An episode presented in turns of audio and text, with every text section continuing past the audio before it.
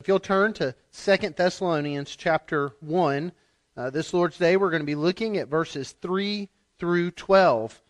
Looking at Paul's word to the church there, uh, speaking to the Thessalonians. You can look at his first letter and second letter, and you can compare them and see how some of the things he prayed for and encouraged them in in the first letter, we see coming to fruition in the second, uh, specifically in this area of, of resolve, of being resolute. So we'll look at that today. So I'm going to read for us uh, these verses and then pray for our time in God's Word. Beginning in verse 3, this is what Paul writes under the inspiration of the Holy Spirit. We ought always to give thanks to God for you, brothers, as is right, because of your faith. It's growing abundantly, and the love of every one of you for one another is increasing. Therefore, we ourselves boast about you in the churches of God for your steadfastness and faith and all your persecutions and the afflictions that you're enduring. This is evidence of the righteous judgment of God, that you may be considered worthy of the kingdom of God, for which you are also suffering.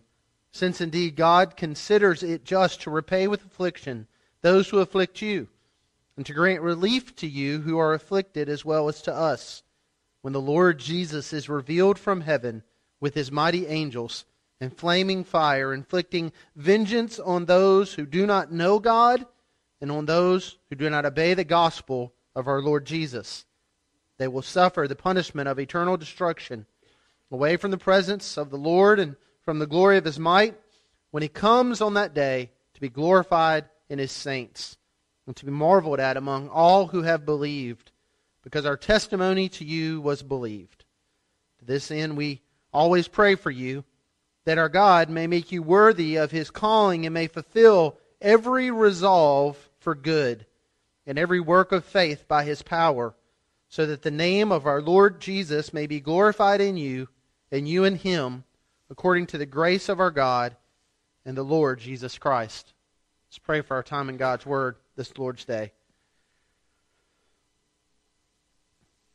Sovereign God, we do come before you today and ask that you would bless our time of worship, our time of, of learning as we look at your word, that you would encourage us, that you would grow us, that you would help us to understand these words. Father, so many of us uh, this time of year, we come up with a list of things that we're going to seek to accomplish in the coming year. And many times, Lord, those lists can be quite self centered, uh, quite self focused. Lord, I pray that as we consider the coming year today, that you might put things on our heart resolutions, co- commitments that we may need to make in light of this passage, in light of your word, perhaps very different than the typical resolution we've made before. And we pray for these things now in Christ's name. Amen.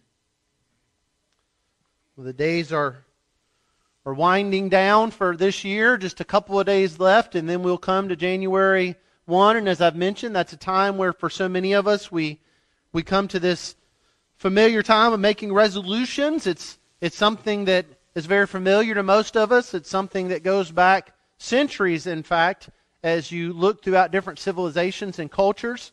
Uh, the Romans, for example, uh, they worshipped among many of their false gods the god Janus. They believed that the god Janus was the god of transitions and new beginnings. He, he was depicted with two faces one facing the future, one facing the past. Oftentimes, uh, his figure would be on the doorpost on entrances, marking the beginning, the entrance, a transition. In fact, as you look at our calendar, the Romans named the first month of our calendar January after Janus, the, the beginning, and part of their practice was to, to make commitments to Janus in the coming year of things they wanted to accomplish in the coming year, that he might bless those things. Uh, even before them, the Babylonians had the practice of promising to their gods each year that they would return anything borrowed, that they would repay anyone that they owed. They would make these commitments at the beginning of the year. You can look at many civilizations, you could see this practice of making resolve, making resolutions. You can see it among our culture today, although it has changed some over the years. Uh, one historian looked just over the last century at how our resolutions have changed. He found that at the end of the 19th century, In America, your typical resolution had to do with how someone could help other people. Most people's resolve was that they were going to be a better neighbor, that they were going to help other people more, that they were going to do something to improve the lives of others in the coming year. Looking at that same demographic a century later, more recently, the end of the 20th century, he found that the resolutions had changed from helping others, focusing on others, to focusing on ourselves. And so now our resolutions are more common to be things about us, uh, how we're going to improve ourselves in the coming year, how we're going to improve our, our financial situation or improve our, our physical health, things we're going to do to improve our life. Of course, there's then the issue of how unsuccessful usually our resolutions are. For any of you who still have that automatic draft coming out of your checking account for the local gym that you don't go to anymore, uh, you know that many times the things we resolve to do in January we don't quite follow through on. Uh, one study found that only that, that as many as 88% of the resolutions that we set fail. They did find that there's two things, however, that make it less likely to fail, two things that, that increase the success rate of people making resolutions. Uh, the first issue was when they had people who had accountability, when they shared their resolutions with others, when they had others perhaps who were making the same resolutions, they had much more success. They also found that people who made specific goals rather than more ambiguous goals were more successful. So, for example, a person who said they were going to lose a pound a week versus a person who was just going to lose weight. But, but by and far, most of the time, these, these resolutions we make, these ideas of improving ourselves, oftentimes we, we fail in them. And yet, I, I do think there's a redemptive nature to resolutions. I do think that as Christians, that there's something to look at in this idea of being resolute, of making commitments of things that we want to seek in the power of the Holy Spirit to do. And I think God has used this in the lives of many in the life of the church.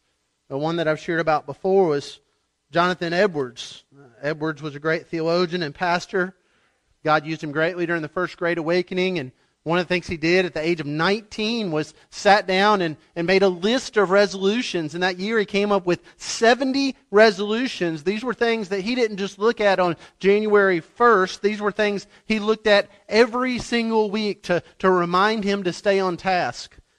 Among his resolutions were some of these. Number seven on his list Resolve never to do anything which I should be afraid to do if it were the last hour of my life. Number 10, resolved when I feel pain to think of the pains of martyrdom and of hell.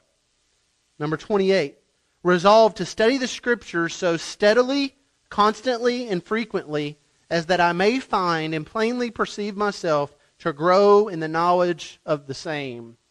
Edwards' resolutions were to, to grow in his knowledge of God's Word, to consider his pain and afflictions in light of the great glory of God and the pain of martyrdom and of hell, things that God had not brought on him.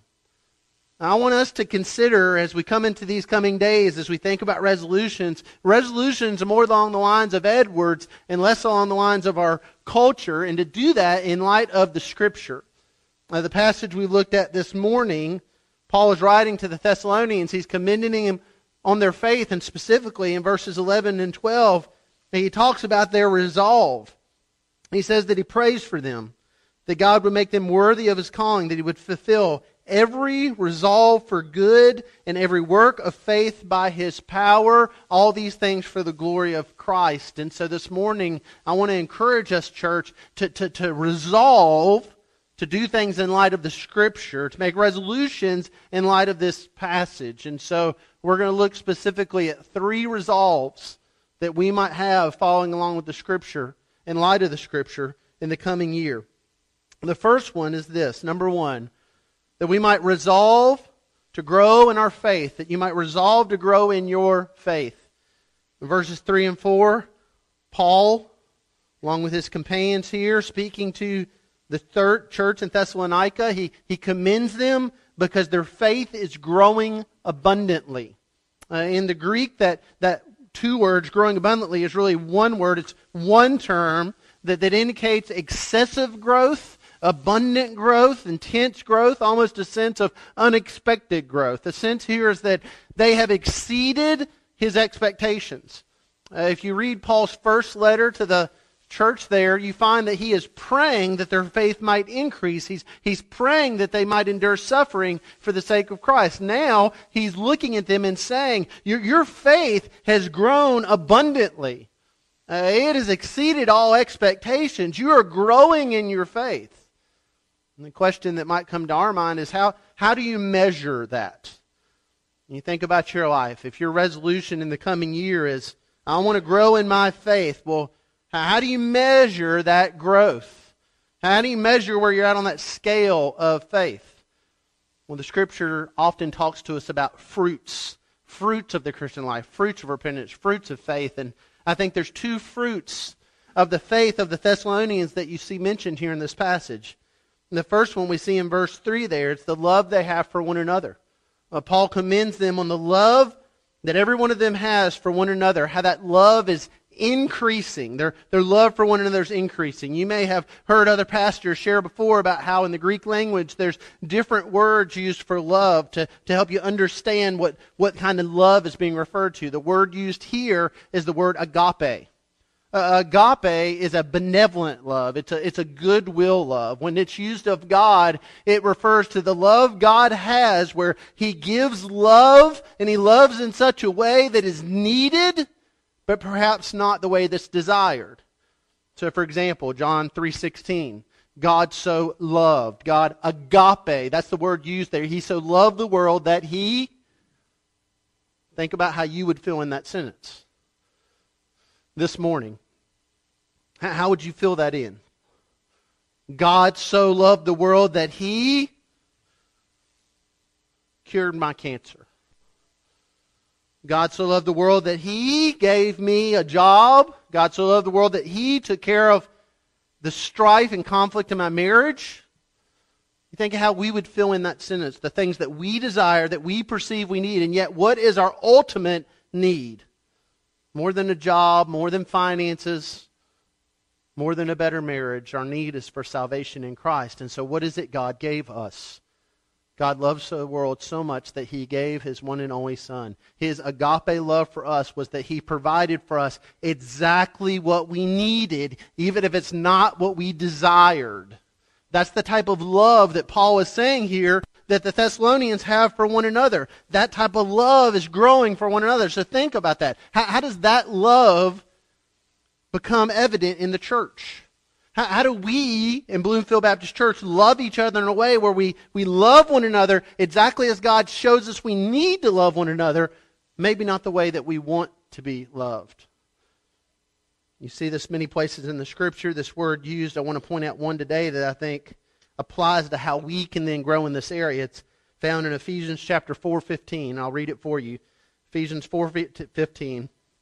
Paul writes to the church in Ephesus, Rather, speaking the truth in love, in agape, same Greek word, rather, speaking the truth in love, we are to grow up in every way into Him who is the head, into Christ, from whom the whole body, joined and held together by every joint with which it is equipped, when each part is working properly, makes the body grow so that it builds itself up in love. Paul says the way for the church to grow, the way we are to love one another, is to speak the truth in love. To think about that for a moment. To speak the truth in love. Some of us feel like we're pretty good at speaking truth, maybe not so good at the love part. and really, some of us are just more critical than we are truthful. Sometimes we pride ourselves in pointing out the faults of others, and, well, I'm just being honest. No, we're, we're just being critical. Our goal is not to build up, our goal is to tear down. Far more of us, I think, seek to be loving and we abandon the truth. We, we think we want to help each other. We just want to love one another. And so we look past faults. We look past sin. We don't confront people on sin because we don't want to offend. We don't want to judge. We just want to love. That's what the church is supposed to be, isn't it? Love. And we abandon the fact that we need to speak the truth in love. Paul here is giving us a model for the church. We are to speak the truth to one another in love. A truth that perhaps others don't want to hear at times. Now think about the issue of needing to confront a brother or sister in Christ in sin. I've had many times throughout ministry over the last two decades where I've had to sit down with a dear brother or sister in Christ and I've had to call them out on sin and I've had to say to them, You're, you're in sin. This is dangerous. You need to repent. You need to turn. And more often than not, that was not a welcome message. That was not what they wanted to hear. That's not the kind of love they wanted in that moment. And yet, that's exactly the kind of love they needed.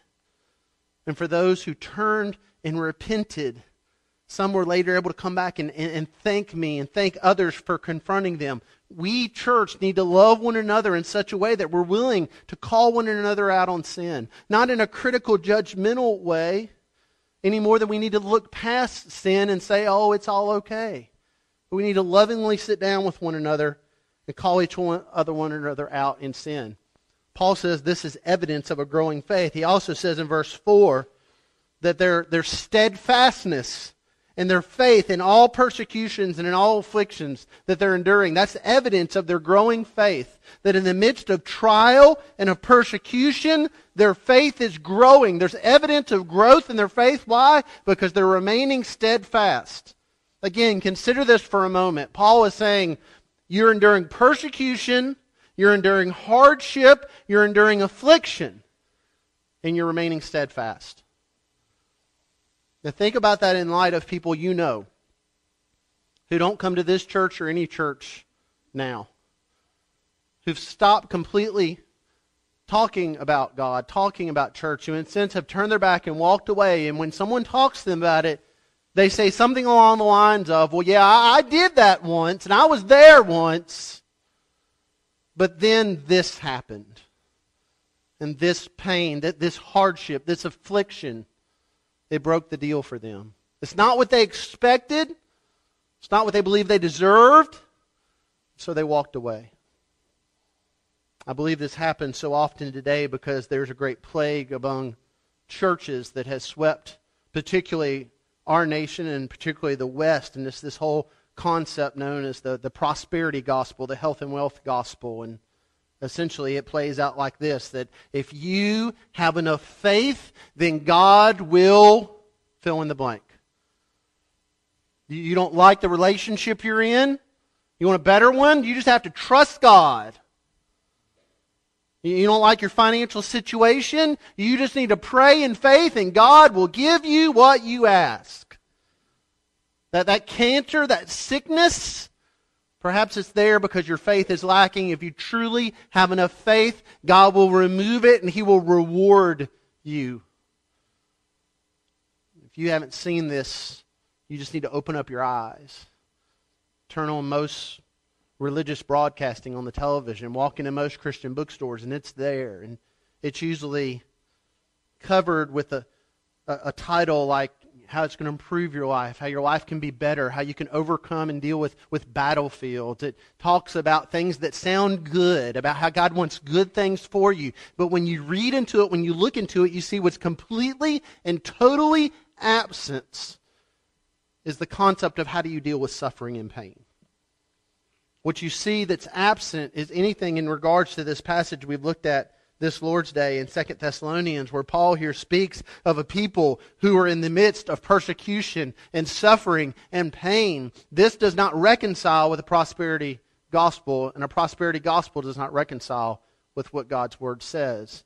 But because that's a plague that's come in the church and we've not stood up against it, I fear that many have left our churches. Why? Because they bought into a false gospel because they bought into a notion that if they tried hard enough, if they had enough faith, their child was going to get better. Their loved one wasn't going to die. They weren't going to lose whatever it is they ended up losing. We need to be resolved to return to what God's Word teaches. And what we see here is that it teaches trial and suffering are things that will come. And in the midst of them, we need to remain steadfast. Let me give you just one example of what God's word tells us about such trials. 1 Peter chapter 4 verse 12. Beloved, do not be surprised when the fiery trial comes upon you to test you as though something strange were happening to you. What does God's word say here? It says, don't be surprised. When the bottom falls out, don't stand there and say, I didn't, I don't know. Why, why would this happen to me? I don't understand. This is so strange. God's word says don't do that. Why? It's going to happen. Trials, suffering, persecutions, they're going to come for all of us. It says, don't be surprised. Don't act like it's something strange, but rejoice insofar as you share Christ's sufferings, that you may also rejoice and be glad when his glory is revealed. We see here, as well as in Second Thessalonians, suffering is in the frame of the return of Christ. One day the glory is revealed and the suffering's gone. Your suffering for those in Christ is temporary. We are looked towards a coming kingdom to deal with our suffering now. To do these things, we need to have a resolve. We need a resolve not to waste our suffering. See, in the coming year, chances are that somebody in this room here today is going to suffer greatly. Chances are that some of you won't be here next January, next February the end of next year. Perhaps you'll have walked away from the church. Perhaps for other, you won't be alive anymore because suffering will come, cancers will come, death will come. These things will happen. They do happen. Don't be surprised when they do. Be ready when they do. And don't waste it. God has a purpose for it. I'm not trying to put a smiley face on it. I'm trying to say, look to what God's Word says. God here is revealing in His Word through Paul writing to this church that there's a, there's a purpose in suffering. God has a plan for it. C.S. Lewis a, wrote a great book on this topic. I commend to you. It's called The Problem of Pain, where he deals with this issue of pain and suffering. Let me read to you, though, just one sentence from it. He says, God whispers to us in our pleasures, He speaks to us in our conscience, but He shouts in our pains. It is His megaphone to rouse a deaf world. God has a purpose for our suffering. Resolve to look for that purpose. Number two, resolve to live in light of God's or the Lord's return. Resolve to live in light of the Lord's return. Paul goes on after commending the Thessalonians for their great growing faith in the midst of suffering, their love for one another. He then talks about the judgment that's coming at Christ's coming. He's talking to them about living in light of the Lord's return. I want to point out just two aspects of this. Paul talks here about how they will suffer, but consider it a blessing because one day those who are afflicting them will be the ones being afflicted. And those who are being afflicted now will one day be relieved. There, there's two aspects of this. One is for the follower of Christ, understand your suffering is temporary. That may not come as ultimate comfort right now for those of you who are suffering, but in light of Scripture, understand it is for a moment and a glimpse in light of the great glory that is to come. That is a reminder that we need often. Revelation 21, the day that the scripture speaks of, where there'll be a new heaven and a new earth. There'll be no more crying, no more tears, no more cancers, no more doctors' reports we don't want to see. It's all gone. It's temporary. Christian, rejoice in that. But also be mindful. Because for some, suffering will get worse and it will be eternal. That's the other side of this. For the Christian, we rejoice because suffering is temporal, but we need to be mindful. For the non Christian, judgment is coming. And notice what Paul says here. He talks about this judgment coming, verse 8 inflaming fire. Christ is coming, inflicting vengeance on those who do not know God and do not obey the gospel of our Lord Jesus. There, there's two groups being talked about here. There's the ones who they don't obey the gospel. They've, they've had the opportunity, perhaps. They've heard the gospel and they've rejected the gospel, and they will be under the wrath of God as a result. But he also just says plainly those who don't know God says plainly, there are those among our world today who've never heard the gospel, who don't have a church in their community, who don't have a Bible in their language, and yet they are accountable before a holy God for their sin, and they will endure the wrath and judgment of God. And yet we want to pretend that they are okay. That somehow there's a clause we don't see here that says, well, they're going to be okay. And yet God's word is very vivid in this picture that no, those who do not know God, those who do not obey the gospel of our Lord, they will suffer the punishment of eternal destruction. This is a word to us about our resolve that we need to be resolved to, to reach lost people. That we need to be resolved, we need to be burdened to share the gospel with lost people. You want to resolve a resolution for 2013? Make that it. That, that, that God might use you to share the gospel with someone who is lost and is on their way to hell. If you don't know how to share with them, then learn how to share with them. Don't sit around and wait and pretend like everything's okay.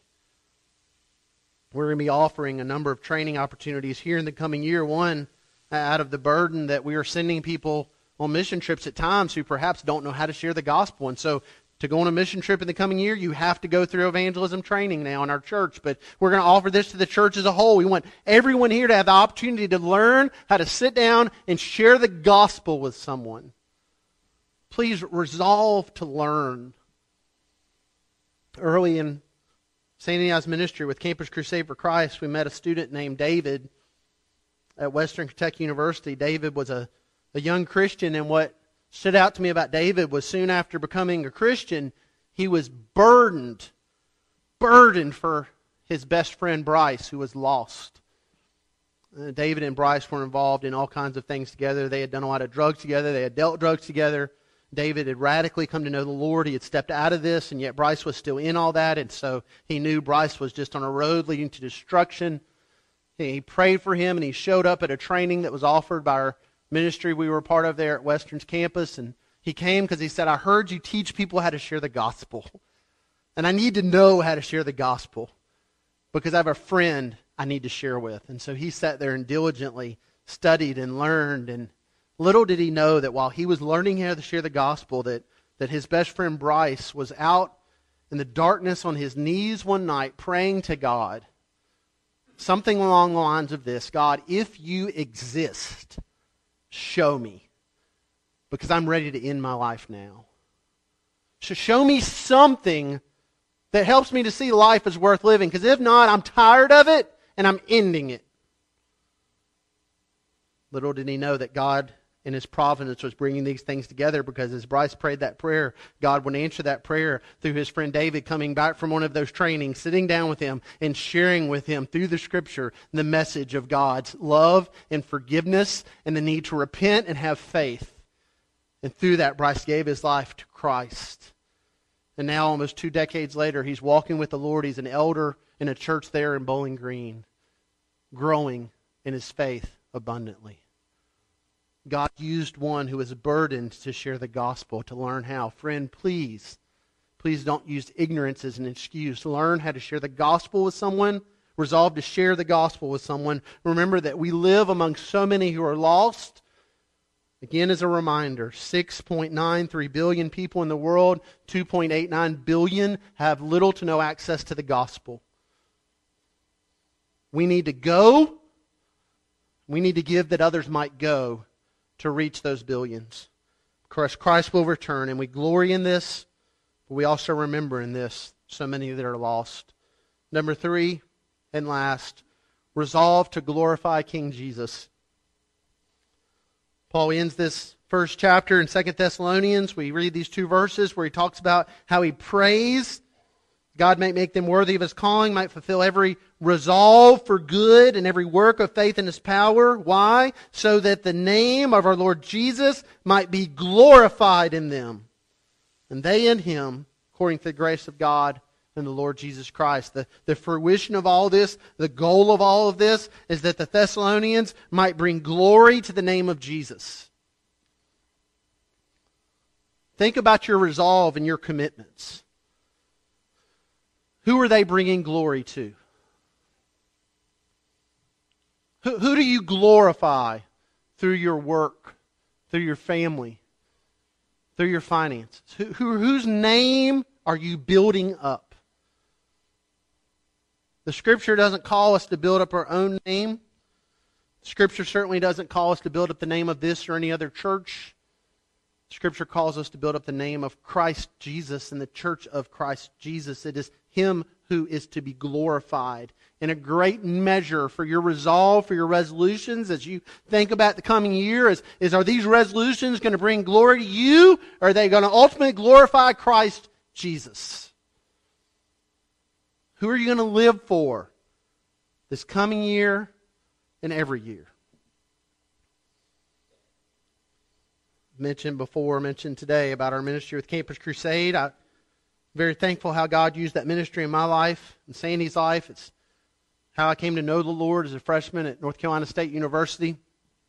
Ministry was started in 1951 by a man named Bill Bright, who's since gone home to be with the Lord. And Soon after starting that ministry on the campus of UCLA, Dr. Bright began to get a number of requests, a number of questions, and many times he found these questions had a similar theme. He's ministering to college students, and so often the question was something like, What, what should I do with my life? Who should I marry? What should I do with my career? How, how do I make decisions? How, how do I know God's will?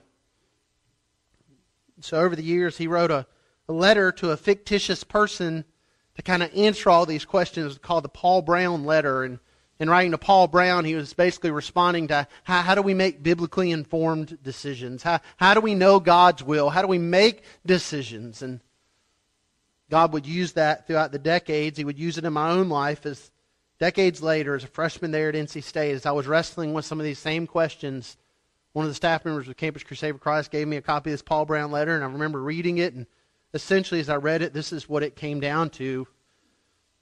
Was, gonna, was it to live my life for my glory?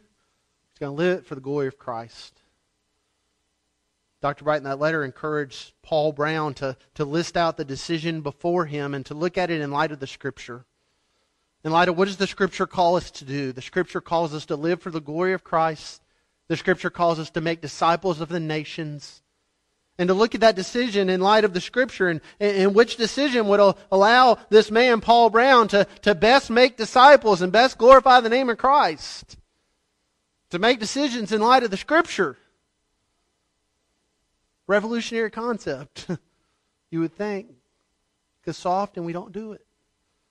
So often we make decisions based on our desires, based on our checkbook, based on our culture Church, I want to encourage you in this coming year to make decisions based on God's Word and based on glorifying Christ. And if you and I take that seriously, it may mean major changes for us.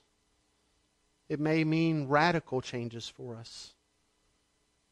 But it may indeed mean that we will grow abundantly in our faith, that we will live more in light of Christ's return than in light of our desires and our daily culture and what it says, that we might live to glorify Christ and not ourselves. That's my prayer for us and our church, for me and my family, for you and yours. I ask you to pray that with me in this coming year. If you would stand now and pray with me as we come to a time of response. Father, I thank you for your word and how it graciously, very vividly points to our sin and our need for repentance, how we see in this passage, Lord, the need to live in light of the glory of Christ. And Lord, I ask right now that you would convict our hearts, that you would burden us with the need to repent of our selfish and self centered living, of resolutions that so often focus on the bottom line for us. And pray, Lord, that we might resolve in this coming year to live for the glory of Christ, to share the gospel with lost people in our life, friends, family members, loved ones, co-workers, neighbors. That we might resolve to take the gospel to the nations. Lord, for some in this room who may be considering it, I, I pray, God, that you would burden them and call them to, to go to the world with the gospel Lord, for others, that you would burden us to give the resources so that they might go. Lord, that we would be a giver, that we would be goers. Father, help our resolves to be made in light of your word. Not just in light of our culture and our desires. We pray for these things in Christ's name. Amen.